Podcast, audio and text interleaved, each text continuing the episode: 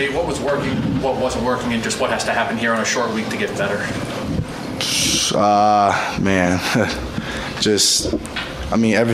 feel like everything was just fine. It's just we just kept shooting ourselves in the foot on a certain number of drives. I mean, we again just got to clean up a lot of things on offense.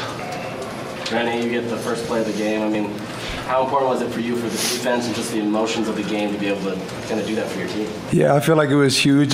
Gave us momentum quick in the game, and so we were able to get them on their heels and just kept our foot on the gas pedal since then. Renny, you've been a part of some special defenses over the last few years. Where does this one rank amongst the previous two?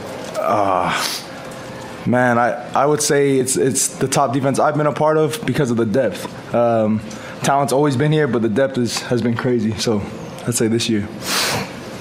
Karene, Dante Moore is a freshman quarterback on the road for the first time, first Pac-12 game in this environment. Do you think that you guys kind of got to him a lot and got in his head? Maybe he was thinking too much about it? I would give him credit. It's a tough place to play, like you said, against a defense that has a lot of older players, I would say. And so credit to him, but that's a rough place to play and a defense to play against. Either one of you two players, they get the touchdown finally in there at the end of the game, but you guys have that final stand. I mean, what was the kind of the message, or was there a message to each other just kind of say this is where it stops, or what? I think personally, we came out when we went into halftime. The mindset was just to keep our foot on the gas.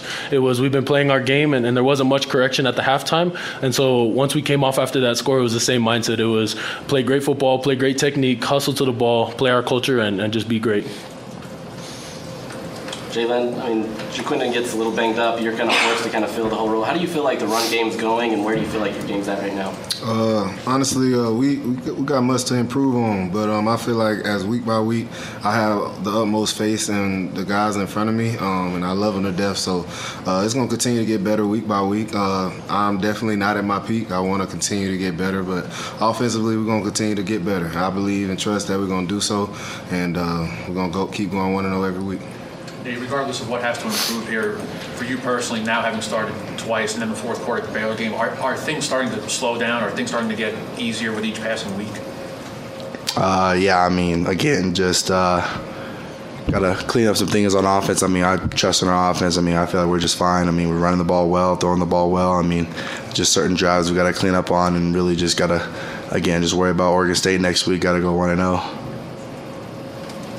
Nate, with UCLA's defense, they were getting to you really quickly. How were you trying to kind of stop that, or what were you kind of trying to do to kind of give yourself some time? Credit to them. They got a really good defense. They got really good speed DNs, 15-4. Their mic was really good as well. Really just got to strain a little longer on the protection and really just, having the second dimension of trying to extend the play. Unfortunately, some of those were some bad looks, but really just credit to them. They got a really good defense. Again, we scored 7 points, so we just, again, got to clean up things on offense. Karene and Keanu back here. You guys, I just want to ask you about the 7 sacks. What were you seeing out there? Was it something that UCLA was doing, or was it just the fact that you guys are who you are and your ability to fly around? The D-line's been working, and it seems like they're getting better every week. And so I wouldn't say necessarily it's something that we saw, but more technique. These guys made it real easy for us to fly around, and it doesn't take much skill to run around and make tackles unblocked, and that's credit to the D-line. I think it was just big emphasis as well this week was working more fluid as a defensive line. We recognize that our edge rushers are going to be able to get there, and in the middle is to push the pocket so that we're all collapsing it together. Just the focus of becoming a suffocating defense is really the goal.